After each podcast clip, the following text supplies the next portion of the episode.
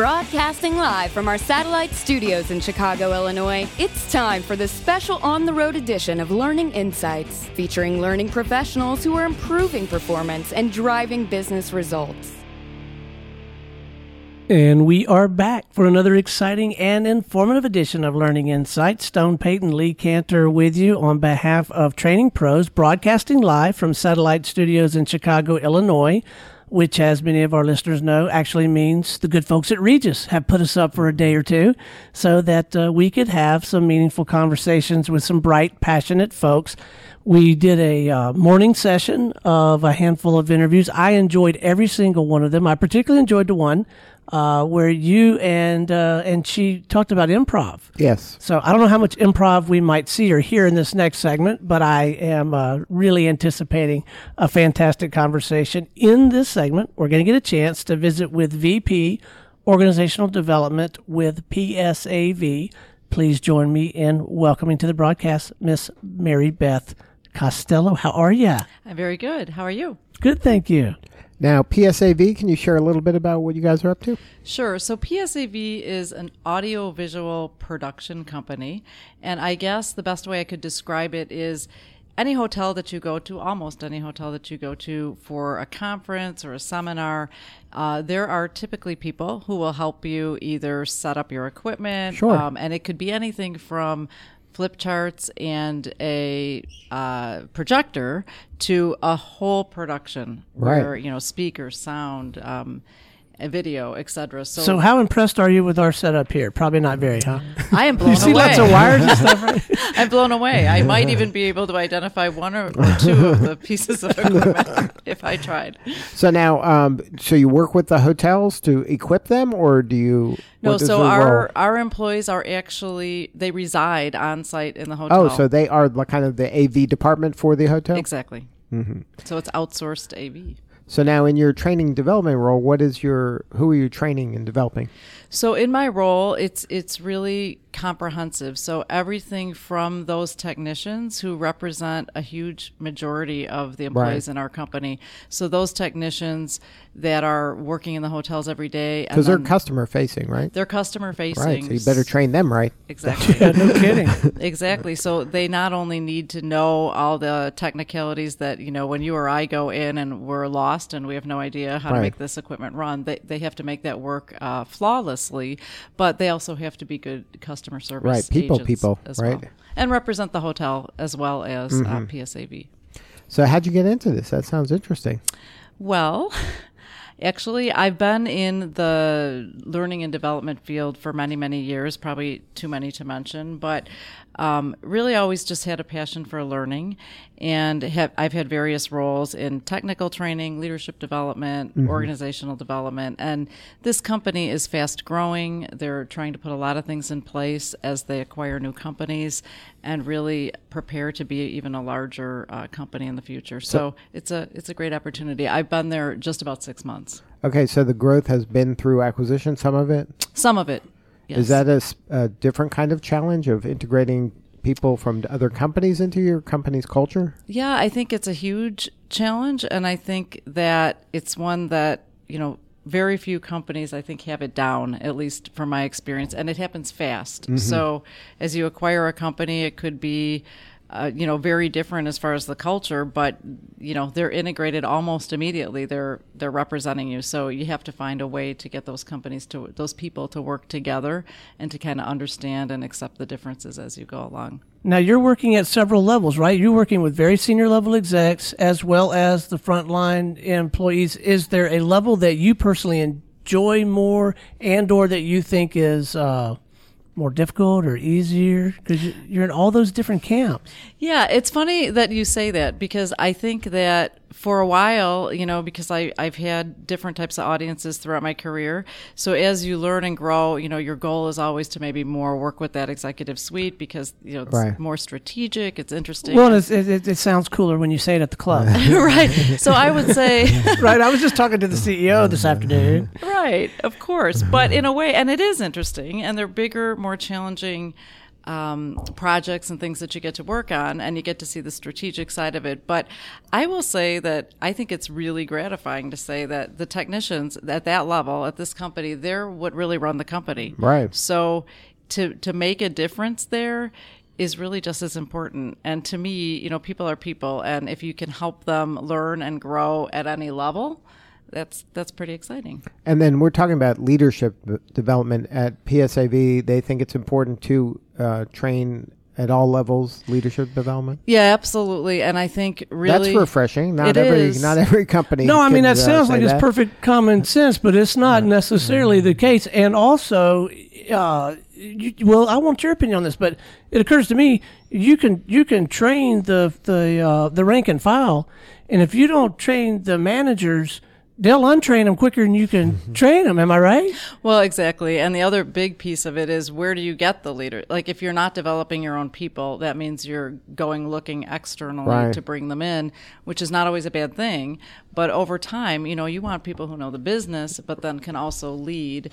So I think it really, you know, it's important at every level. And I think sometimes you can't concentrate everywhere at once, but you need to figure out where are the pain points in the organization and where can you make the most difference um, in focusing that type of leadership development. And so, um, when you're when you're training leadership development, are you putting them in the same room, the front line and the executive, or do you take each kind of group separately? I would say for the most part, it's separately. It, it depends what it is. So there could be opportunities to bring them together. So, for example, if you're going to uh, introduce something about culture and it requires people to collaborate and work together, that could be an opportunity to have folks together.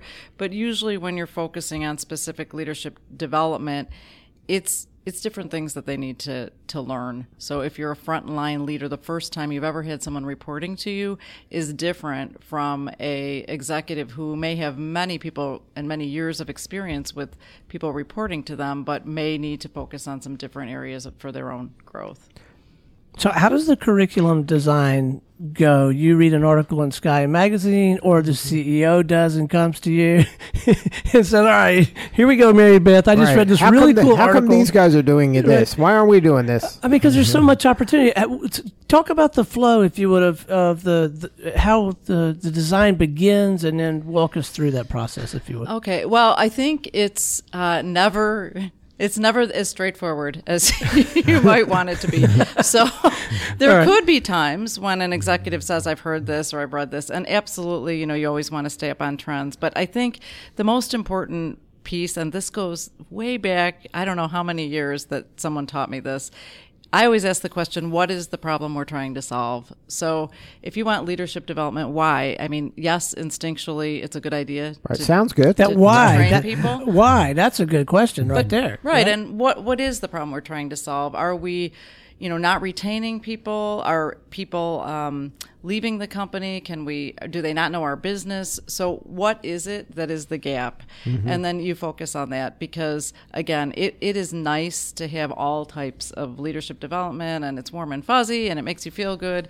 But realistically, you have limited resources, you have limited time. Right. You know, what are the pain points of this organization? And I think one of the things that we see is we are growing so fast, and if we cannot uh, develop our own people internally to move up those ranks, we're kind of stuck because then you end up, you know, you're trying to recruit people, you're trying to bring them into the culture, train them, and wouldn't it be nice if when we have people move on or move up, we had people waiting in the You had a bench. So, do you have that? Do you have a formal high potential program or the beginnings? The beginnings. Of it? So the we- Mary Beth high potential methodology. I wouldn't, I wouldn't call it that. I wouldn't call it that. I think that you know, even before I was there, um, there were the beginnings of that. So I think one of the big areas is that frontline leader at a hotel is a very critical position because if you can imagine if that person leaves whether they leave the company or they get promoted whatever it's not just PSAV without that leader it's that hotel so Right, and the re- hotel might have a relationship with them. They trust Yes. them, like them. So that role is um, something that I think the company has always focused on who could fill Who's that next, role right? and who's next, uh, with varying degrees of success. So sometimes it's moving people around. Sometimes it's promoting technicians or salespeople, and I think there's there are some programs around that type of development. And I think what we see next is that now we really need to focus on the level up from there as well. So we want those people to have opportunity uh, moving up into maybe a regional level or even a corporate level. So they point. see a path, So they see a path. and that's important for them, and they can see the growth, and then they will invest, I guess, more heavily within the company because they see that this isn't just I'll be doing this for the rest of my life. yes, exactly. And uh, do you see any mistakes that people make when they're um, kind of trying to develop uh, high potentials? Yeah, mistakes. I think the mistakes to me is more of a peanut butter type of approach to high potential or leadership development. So you you know get the approval to have these programs and you think okay, well, we need to teach them, you know, strategic leadership and managing people and they're all really good topics, but you know, and people will take something away from it, absolutely. Sure. But when it's just sort of generic and it's really not focusing on either that gap or that pain point or something specific that the business is trying to solve, Right. what happens is people really love it. It's fun. It's interesting. They network with people, they learn a few new things, and then they go away and they're like, wow, that that was really great, but what came of it? Right. There's nothing actionable Right. that can help them in their day to day life. Right. Correct. Well, all this is really hitting home for me because our listeners can't see this, but um, I'm engineering this conversation. The the the bells and the, and the whistles It's here. because you're a high potential. Is right? I'm high potential. I could one day be lean, right? Uh, so I was just thinking, let's say if we weren't here to Regus and we were at a hotel, and so we had PSAV maybe help us, or maybe you know the the lead dropped the mixer on the way out of the airport or something. I mean, that person is so critical because I have a client. I'm partnering with training mm-hmm. pros, and they have relationships with people in their ecosystem that are critically important to them. This wire's got to work, mm-hmm. and if it doesn't, I mm-hmm. need another one. I mean, you talk about I could stomach not having an extra towel or that they forgot to put a bar of soap in my room, but I, this stuff's got to work. Right, you got it exactly. Right. And that person, you know, the person is representing PSAV, but they're representing the hotel, and they might be And their representing clients. the right. The client. client Right. Correct. So that role, and that's why when you say is it more fun, you know, with the executives or the technicians, Yeah. really, it's all levels because that function is so critical that you know we all wouldn't be there if that wasn't operating. And uh, it's important to have empathy, like from your standpoint, to understand the stress that person individually is under. Because believe me, they're they're critically aware of the impact they're going to have if something screws up. Right. right? Correct. and can you imagine? Because it, it, freaks me out to think about it. How many different versions of these equipment? Right. th- They don't all work the same. Right. So the training is not just learn how to do X Y Z, but it's learn how to be able to think on your feet and adapt. And X X may look different than Right. Y. And how to keep me from going berserk because my client's client will be here in 10 minutes and I have to you know broadcast and record a You conversation. So they put have on to a have brave that, face. They have to be like therapists. They have to be cool under fire. I mean, it never really occurred to me until we had this conver- conversation. How talk You're to us- giving me all kinds of ideas for what, Oh, good. what we should train on. Okay, glad to help. So, talk to me about the yardstick. And there's probably more than one yardstick, but how do you go about measuring for yourself? Um, how are we doing? You know, are, have we got this thing aimed at the right place? Are we doing it the right way? How do you go about measuring? Yeah, I think that's a real good question. I And- thought it was. A, it took me a minute to get it out, but I thought it was a fantastic question. Well, there's so much always about you know metrics and ROI, and I have to say that uh, obviously we need to measure things to make sure that it's working because what's done, what what is measured is what gets Right. done is the old phrase. But I think what you really need to do is again go back to what is the problem we're trying to solve specifically, and once you know what that problem is, you should know um, what the metric should be, and it's it's very rarely the same metric. So if the issue is that we have customer complaints that there are certain breakdowns in what the technicians Right. have done. We have that data. We know because we will get those customer complaints. So you should look at that and say, well, what's the biggest complaint we're getting? Is it around mixers or whatever? Then focus there first. Of course, that's not the only thing, but you focus there first. Same thing on the leadership side. If we are unable, if if those directors of event technology roles are open and we are unable to fill them quick enough where we have you know our customers, our our hotels, um, upset by this? What do we need to do? So then the measurement may be um, how fast to fill or retention or bench strength. So I think the metric actually becomes a lot easier when you identify the problem right. Right. I, I agree hundred percent. I think and and you can't just look at it superficially in you might think that the problem is X, but you got to kind of ask why a couple times to see to your point of really getting the heart of of the reason you're doing this because that just might be a symptom of a bigger problem. Exactly.